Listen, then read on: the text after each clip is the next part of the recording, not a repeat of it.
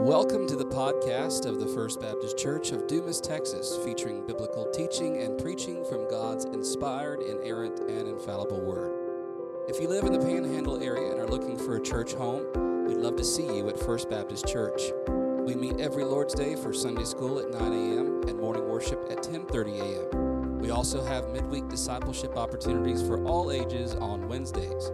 For more information, visit us at fbcdumastx.com. That's fbcdumastx.com. You can also find us on Facebook and Instagram. Now open your Bible as we explore God's Word together. This evening, we're going to be looking specifically at Ephesians chapter 5, verses 1 through 21. But that's not the only place we'll be. You know how that goes, right? Nah, I've been around. Anyway, but Ephesians chapter one, 5, 1 through 21. Uh, I've divided it into three simple sections. The first are the first two verses that really, I think, prepare us for what's coming next. Uh, the second section is a list. It's not the only list like this in the Bible. Matter of fact, we want to look at two others right quick if we can and get to see why and what the occasion is that they were mentioned. Very similar, not identical. And then the third part is when we get down to the very last part, which really sums it all up about the Holy Spirit of God living within us, which is the absolute only solution for the problems that these middle section presents, if we could. Look at these first two verses, though. The scripture says, Therefore be imitators of God as dear children, and walk in love as Christ also has loved us, and given himself for us an offering and a sacrifice to God for a sweet smelling aroma. Therefore, be imitators of God. Usually, we think of imitating Christ because God the Father remained in heaven. We don't get to see him working like we do the Lord Jesus. As a matter of fact, Peter mentions, talking about what Christ has done in suffering for us, he said he has left us an example that we might follow in his steps. And I believe that may be the source of the bracelet. Uh, the pastor mentioned one, one Sunday morning, what would Jesus do? Because uh, at that time, when the book was print, printed uh, by a man named Sheldon, I believe, it was all about what would Jesus do, be an imitator. But I want you to realize that even though we are, in a sense, imitating Christ, that's not where the power comes from. This is not a monkey see, monkey do. You know, you go to the zoo and you're looking at the monkey cage and you scratch your head and the monkey scratches his head and that kind of thing, you know. Uh, that's not the idea. You could never, ever look at what the Lord Jesus did and expect to be able to reproduce that. And that's where we want to get to for the real final conclusion. Be ye imitators of God as dear children. You know, I looked at that, dear children, and I thought, agapete is the word.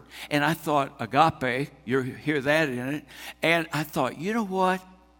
That could be translated beloved. It really could. And then because I have an inquiring mind, and I thought about that a minute, I thought, I wonder. And I look back to Matthew chapter 3. You remember, Jesus came to the Jordan River to be baptized by John. John, of course, said, I'm not worthy to baptize you. Uh, you should be baptizing me. And Jesus told him, We must do it, you know, permit it now because it behooves us to fulfill all righteousness. We really need to do this. And when Jesus was baptized, you remember the story. You remember Matthew 3, I think it's Luke 3 also. John took Jesus, put him in that water.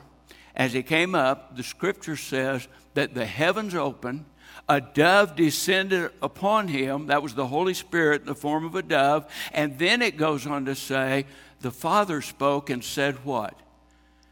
This is my beloved Son, in whom I am well pleased. Think about that. The very word that God uses here to talk about us and his love for us is the very same word that he used when the Lord Jesus, God's only begotten Son, came up out of that water, and God would say of him, This is my beloved Son. Can you imagine the depth of the relationship that you and I have the privilege of experiencing because of God's love for us? That He would want to have a personal, intimate relationship with us. And yet, that's exactly what the Bible presents. You go to 1 John chapter 3, you know, and when John is writing to us, he says, Behold, what manner of love the Father hath given unto us that we should be called the children of God. We are His children. Now, He's going to give us a list, yeah, we're getting there, of things that people do that, yes, we shouldn't do. And it's not a complete list, it's not exhaustive, but it's a list that we can find ourselves involved in without much trouble. And one of the things you need to realize is the reason He brings it up in this passage, the thing that sets the stage for it is the relationship that you and I are privileged to have in Christ with the Lord Jesus. Absolutely. And by the way, you'll take him with you wherever you go if indeed you are a Christian. As a matter of fact, you'll not only take him with you, you will take him in you. And uh, you can feel free to tell the world that you, in fact, have that relationship with him. So he says, and walk in love. Quite simply, if you want to simplify this word love, agape, as we had in the Greek, but the simplest idea of it is this, and I've heard a lot of things said about it, that some of which are true and some of which not so much. But the fact is, it comes with the idea that God so loved the world, that means He put a precedent on us that He set aside his own personal interests and desires and put us first in terms of his love for us. And that's just what it is. And when we're told to love God, guess what we're supposed to do? Put away that which is for us, our best interest, or what we think is, and in fact realize that we put the God and the Lord Jesus, the Holy Spirit, we put them first and make them the priority of your life. And that's when you love Him. If you love me, you'll what? John 15 says, You will keep my commandments. You will. Excuse me, that's John 14, 15. John 15, 14 says, You're my friends if you do that which I've commanded you. Is a relationship we have because what I want to do and what I think is important goes to the wayside.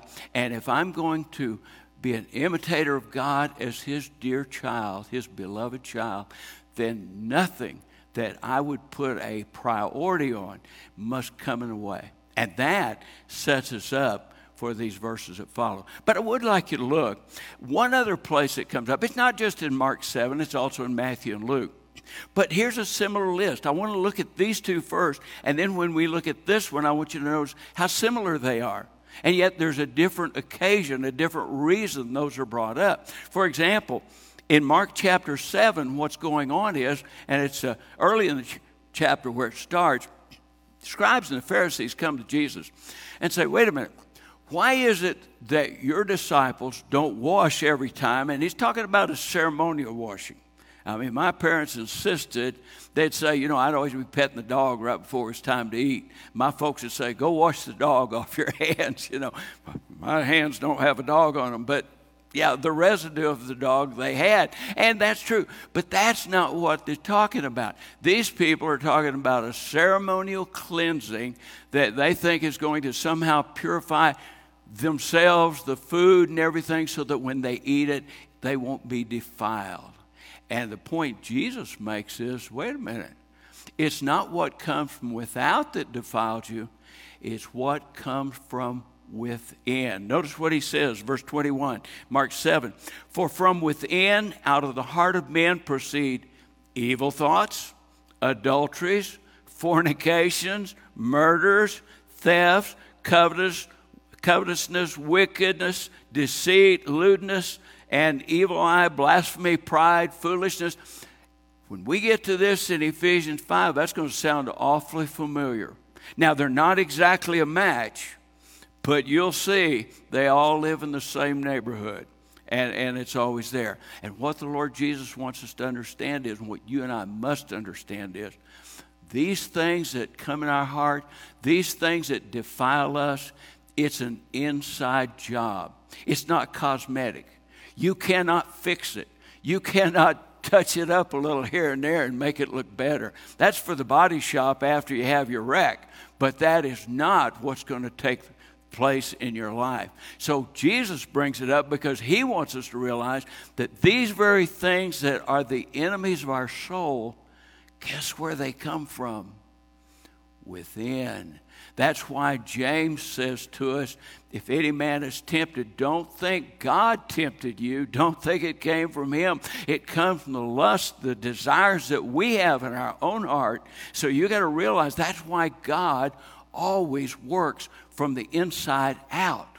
We just automatically try to make it look good. And that's not what's going to solve the problem. That's why, by the way, you can't imitate Christ in a real sense and take care of what's wrong on the inside. That's why Jesus will say to Nicodemus, Except a man be born, and it literally, anothen, it means from above, he cannot see the kingdom of God. You have to be fixed up from the inside out, and there's nothing you can do. You can train your dog to do things from the outside in. But for us to be the people that God wants us to be, it has to come from the inside. Because only the Holy Spirit of God residing in me can even begin to make the changes that have to happen in my life so that I could in any way be pleasing to Him. So when you see the list, they're the same, they are. And they're not really for different reasons either, but there's a little bit of a different emphasis. The other one I would mention to you is in Galatians chapter 5. In Galatians chapter 5, he's contrasting the flesh with the spirit. He's talking about the works of the flesh, and then he talks about the fruit of the spirit. But when you read about the works of the flesh, well, he says this now the works of the flesh are evident. They are, check this list out, it does sound familiar. They are adultery, fornication, uncleanness, lewdness, idolatry, sorcery, hatred, uh, contentions, arguing amongst ourselves, uh, jealousies, outbursts of wrath, selfish ambition. All of these things are there. And why is he mentioning them in this particular occasion? Because they are the works of the flesh. You know what the flesh is? The Bible uses it in three different ways. Sometimes the Bible talks about the flesh, and it's talking about the soft tissue of our body. Remember when Jesus was resurrected, and they were looking at him, and uh, by the way, the reason the old Bible used ghost instead of spirit is because in the English language, these two words have reversed themselves.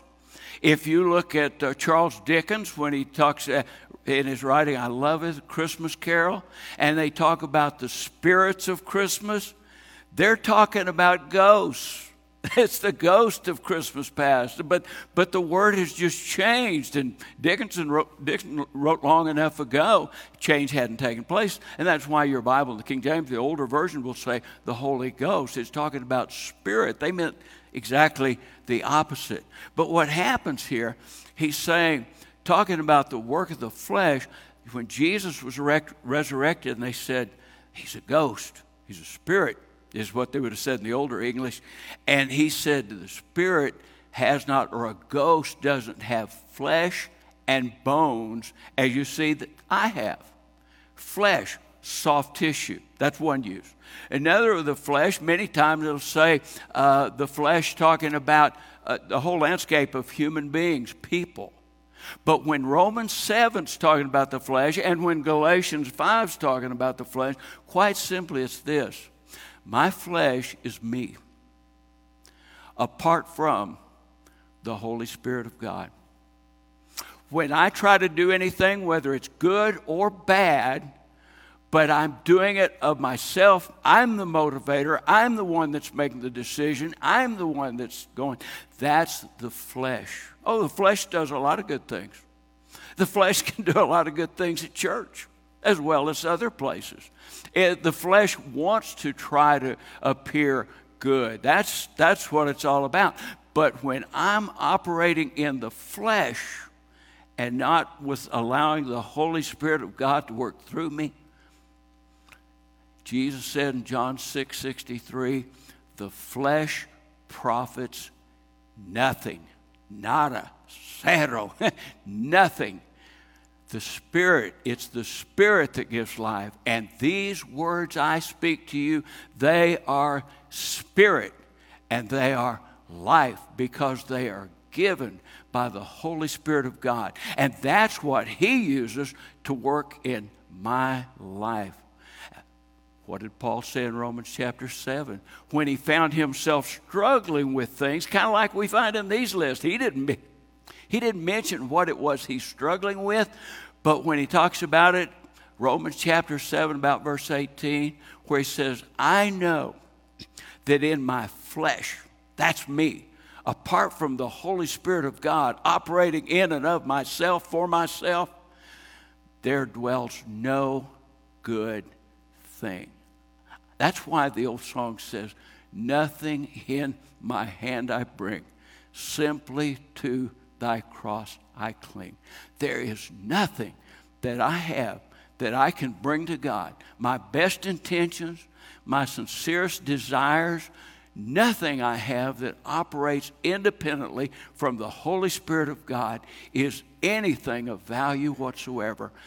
In my flesh there dwells no good thing. Now, what you're looking at, see, and in Galatians 5, that list, that's the list of things. He goes on to talk about envy, murder, drunkenness, revelries. And notice it says, and the like. In other words, this is not an exhaustive list. See, when the young man came to Jesus and said, Good master, what must I do to inherit eternal life? And obviously, he felt pretty good about himself. He really did. And so he thought, you know, I, am I'm, I'm doing what I can do and I'm doing the best I can and all that kind of stuff. But I'm missing something. It's just not all there. And Jesus said, Well, what does the law say? And then he starts giving a list. And you notice he didn't give all the Ten Commandments, he gave the commandments that young man could listen to and say, Yeah, I think I'm all right there. Yeah, that's good. He mentioned things like, Thou shalt not murder. I haven't murdered anybody in quite a while. I, guess maybe that's okay. Yeah, and he says, Thou shalt not murder, thou shalt not commit adultery, thou shalt not steal. He said, and then he says, Thou shalt not bear false witness. And then he says, And honor your father and mother. And that young man said, Check, check, check, check. Hey, this is good. He said, but, but I lack something. Jesus said, but one thing you lack. He said, all those things I've done from my youth up. Had he done them perfectly? No way. Whether your name's Jose or anything else, it's just no way. Couldn't possibly. But what happens is, he checked that off, and Jesus said, but you lack one thing. Oh, just one? all right. What is it? Let's just tackle that. We'll get that done. And he said, You lack one thing. And that one thing was everything. He said, You take all you have, and he had a lot. He said, You take what you have, you sell it, you give it to the poor. If I give it to the poor, I won't have it anymore. This is not going to work out so well. You give it to the poor, and then you come follow me. Just one thing you lack. Just one thing that was uh, everything. You just give it all up. How did that young man get all that wealth before? Well, the blessing of God. God had looked after him taking care of his needs, just like he promises to take care of your needs and my needs, according to his riches in Christ Jesus. That's how he got it. Well, what's he going to do when he doesn't have it? Well, I guess he'll just have to depend on the same God that made it possible for him to have it the first time. And you know, I think it's Mark, the one gospel, all three mention that. But I think it's Mark where it says Jesus, it specific comments Jesus loved him. He cared about that young man. Now, if you and I had been there, we'd have said, Yeah, Lord, what are you doing? He would be such an asset to our church. This young man's been in the Word and, and he knows what, uh, what the Bible teaches. When you mentioned those things to him, he knew exactly what you were talking about and he was confident. He was wealthy. Wow, that would help at offering time. And I mean, he has a lot going for him. But Jesus had to watch him walk away because the scripture says he had great possessions. It could have said, Great possessions had him, and it would have been just as true. I want you to notice this list. And one of the things, the setting for this list is that you and I have that rich privilege of being the dear children of God. But you know, the same God that gave us a heart to love Him with, gave us a brain to think with, and I think we're supposed to use for both. I look at this list and I want you to look and notice some things that it seems like God is giving us some suggestions here, practical suggestions. When it comes to dealing with these things, it can be a real problem for us. For example, but fornication is verse 3. Fornication, all uncleanness or covetousness. Notice he says, let it not be even named among you. Don't even think it. You know, I, I noticed just reading through my Bible, you know, and uh, that's my commentary, best commentary I've ever had, and I, I like it. But anyway, when I'm reading through my Bible, one of the things, like one thing that God mentions, and we, we deal with abortion today, I mean, it's just reality there. But one of the things God will almost always mention when He mentions the nations that He was casting out of Canaan, when He mentions Israel themselves, when they start following these false gods, Moloch and others, and that is they offer their children up to Him. And you know what? God not only says, You should never do that. That's not what He says. He said, I've never commanded you to do that. Never. And then He goes on to say, it didn't even enter my mind. I mean, God couldn't have thought of it. Of course, He could. But He said, I never even considered it. And look what He's saying to us let it not even be named among you. If you're dealing with something on this list, and by the way, and such like, it says in Galatians 5, you can make your own list. You know things. I've always thought, you know, I was glad for myself personally that when God brings a conviction to me, He seems to do one or two things at a time. And I am so glad He doesn't just back the truck up and dump the whole load of things that I could be held responsible for. I'm glad he brings that conviction. That's why the book of Hebrews talks about the weights that do so easily beset us. He's, and the sins that do so easily beset us. That's the sins that are just always there, and everybody's got their own list. You know what I noticed? Some of the sins that the Bible talks about, I'll be honest, I'm not even tempted to. And I bet you can say the same thing. I can look at different sins the Bible talks about. Giving your child to a pagan God, that, hey, I'm not tempted there. I, I, there's my checklist. I'm okay. But you know what? The things that we wouldn't dream of doing are the things that when others do it, we tend to think, how could they possibly have done that? Because you just you just think that way. I would never do that. Remember the two men that went to pray in Luke chapter 18?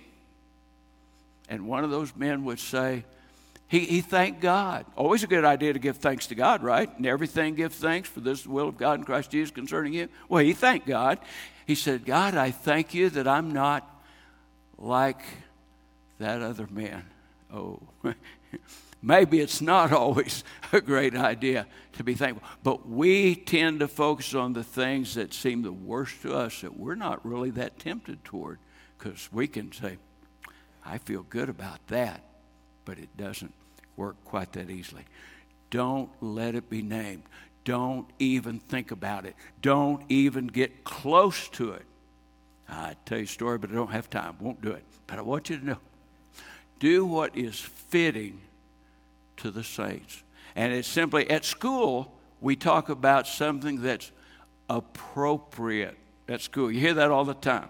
You know, I, kid's got his Chromebook out. Of course, the school controls that. And, uh, but the, the emphasis on everything, whether it's technology or anything else, dress, whatever, wear something or do something at school appropriate.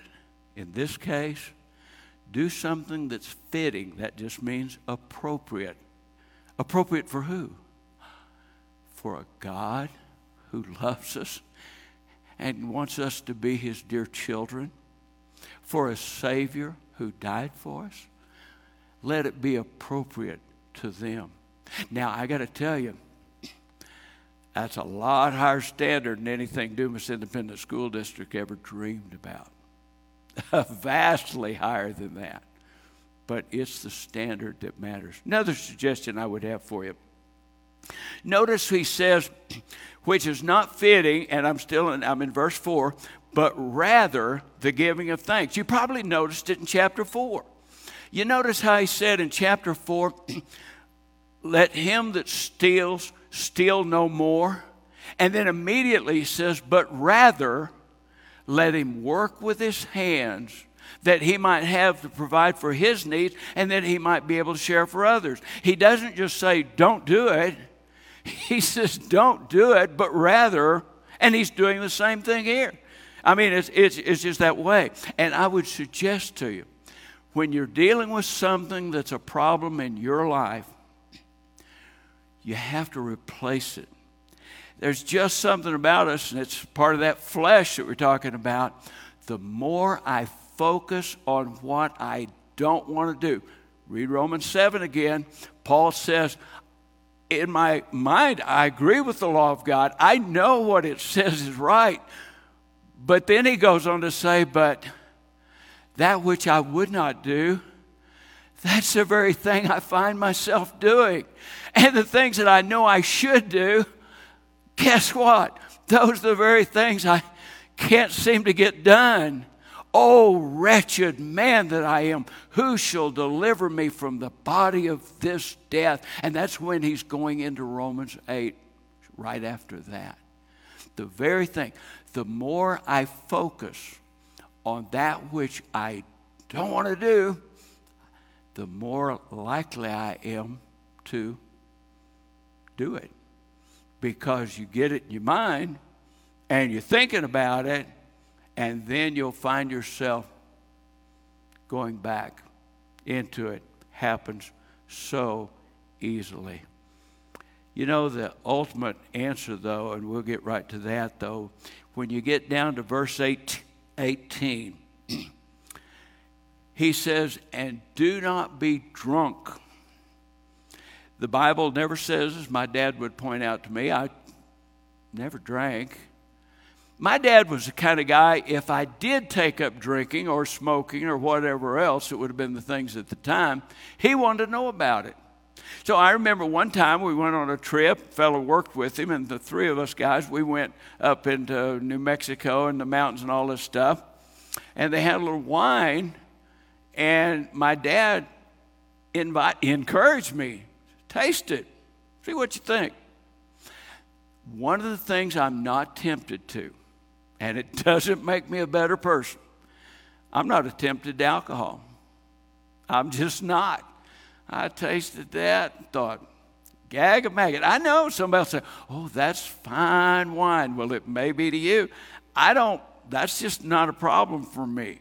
And uh, I, I don't have a problem. And my dad would do that. He wanted to know if I was going to be heading that direction. He found out pretty quick. I wasn't going to do it when he's invited me to. I'm sure not going to do it any other time. And so I just, I just didn't. but if a person is having that, some problem like that, whatever it could be, and you focus on what you're not going to do, the more it comes to mind, the more you'll do it. Replace it.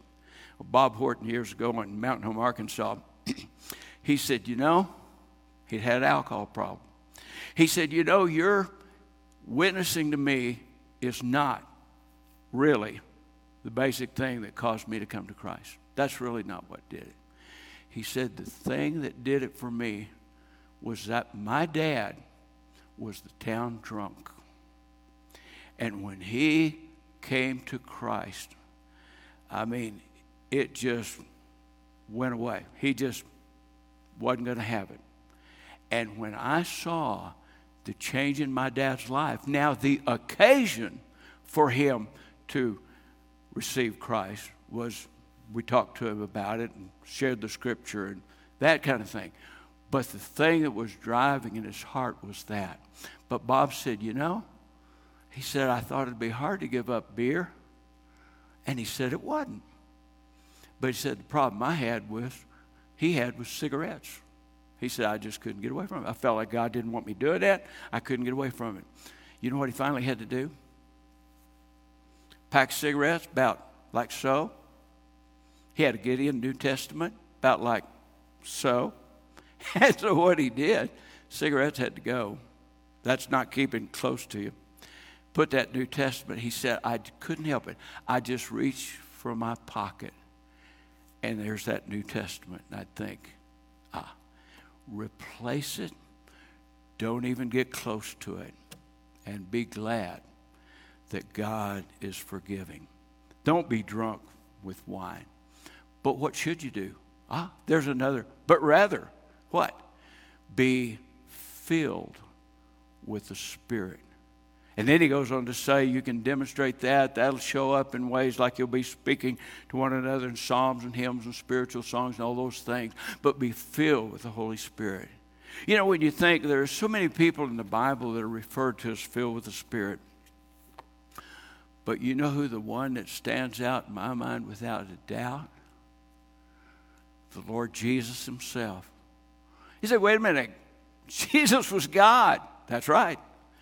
But though God He was and God He always will be, He came to this earth to be a man, a human being, to show us what God created, intended man to be. You know where when sin began, you remember what God had told Adam and Eve? Don't eat that tree because in the day you eat it. Now that's in Genesis 2. Genesis 3 is when they actually eat it. But he said, In the day you shall you eat it, you will surely die. What is death? I was at, I was uh, doing Eric Clark's science class, and uh, we were doing thermal energy. And so I passed around his worksheet. I was passing around, but I like to, you know, try to bring things up as I was out. I said, So, what is thermal energy? And the kids are sharp, and a couple of them said, Well, it's heat energy. I said, I got another question. I've always got a question. I got another question. Why don't you ever hear anything? Have you ever done a worksheet on cold energy? What? you do a, work, work uh, on cold energy? And I said, Well, I'll tell you why. Because there is no such thing as cold energy. Do you know what cold is? when I'm cold, it's the absence of heat. That's all it is. Cold's nothing. It's just that when heat's gone, guess what you got? You're cold. Just like, and by the way, it talks about light and darkness here. Just like darkness is the absence of light. You don't turn on the dark or turn off the dark, you turn on the light because darkness is the absence of light. And then I said, just like death is the absence of, and they're on with me, they said life. Exactly right. Did Adam die the day he ate that fruit? Do you know Genesis chapter 5 tells us that Adam will live physically 930 years after he ate that fruit. God not keep his promise? Adam didn't die the day he did it? Yes, he did. Because what happened, God, when he made man, formed man out of the dust of the earth, that's the body, and unlike anything else God created, he took this one that he had formed out of dust and he breathed into his nostrils. Didn't do that for kangaroos, raccoons, or chimpanzees, or anything else. But he breathed into his nostrils, and man became a living soul. Adam and Eve were alive because of God's presence in their life. But when they ate that fruit, on the day they ate that fruit, the Holy Spirit of God would withdraw and they were dead. Now I don't think they necessarily stayed dead for 930 years because in Genesis 3:15 that's the first presentation of the gospel and that's when God told them that he's going to send let's just cut it short and say a savior. The serpent will bruise his heel, but he'll bruise that serpent's head. And Adam placing his faith in God and his promise didn't have to stay dead for 930 years, but he died. What's death? For a person who's dead, spiritually, the absence of life.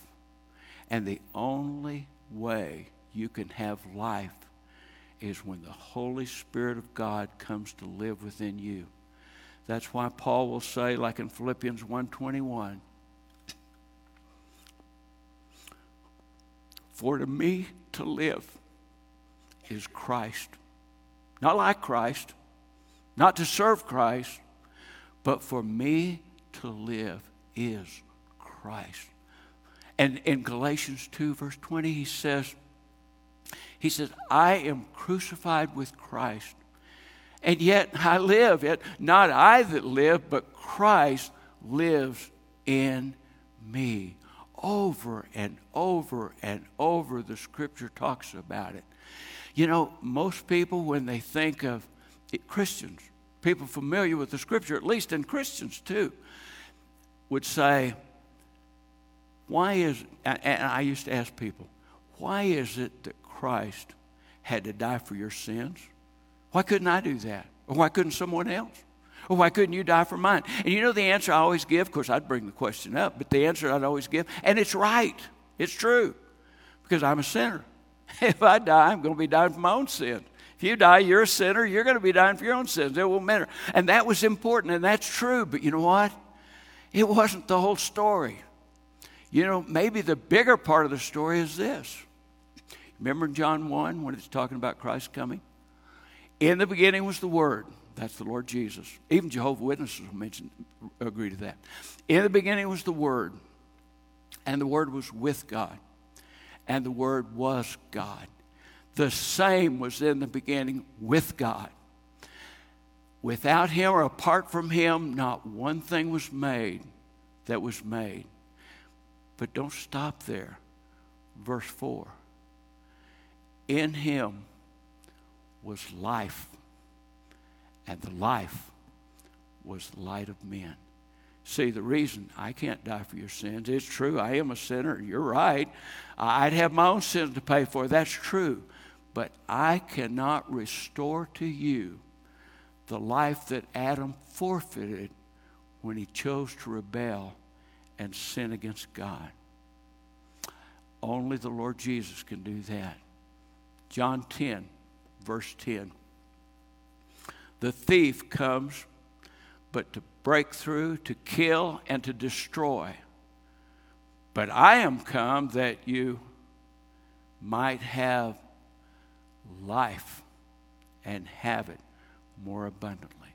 The scripture says, when Christ, in Colossians, when Christ, who is our life, shall appear, then we shall appear with him.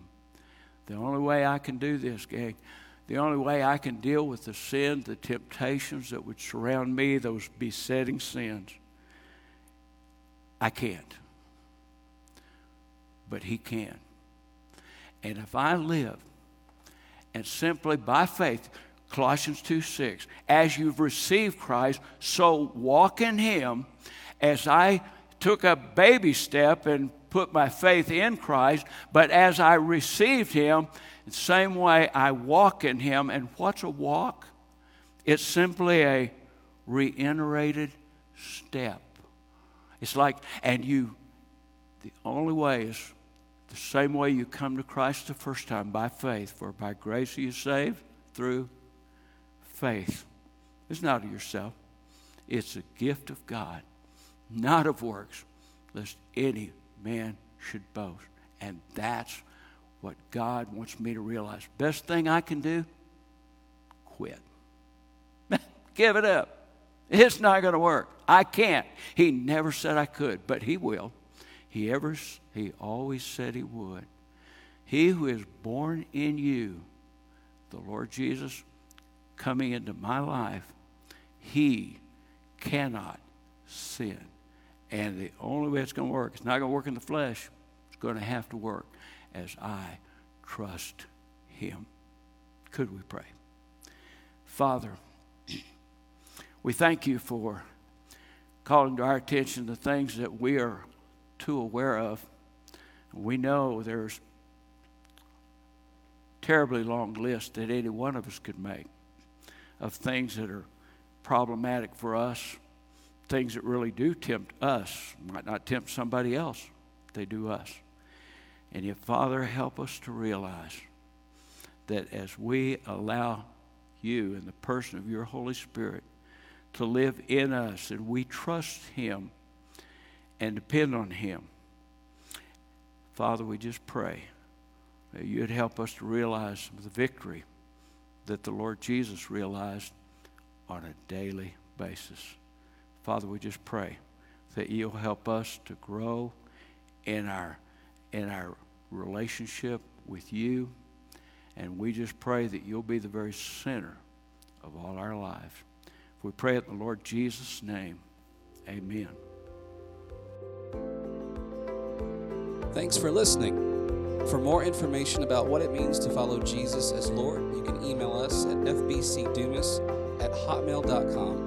It's fbcdumas at hotmail.com. You can also reach us by phone at 806 935 5604. We'll see you next time.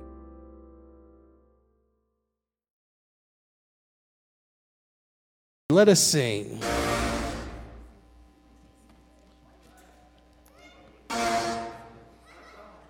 We're going to give it just a second. Wow.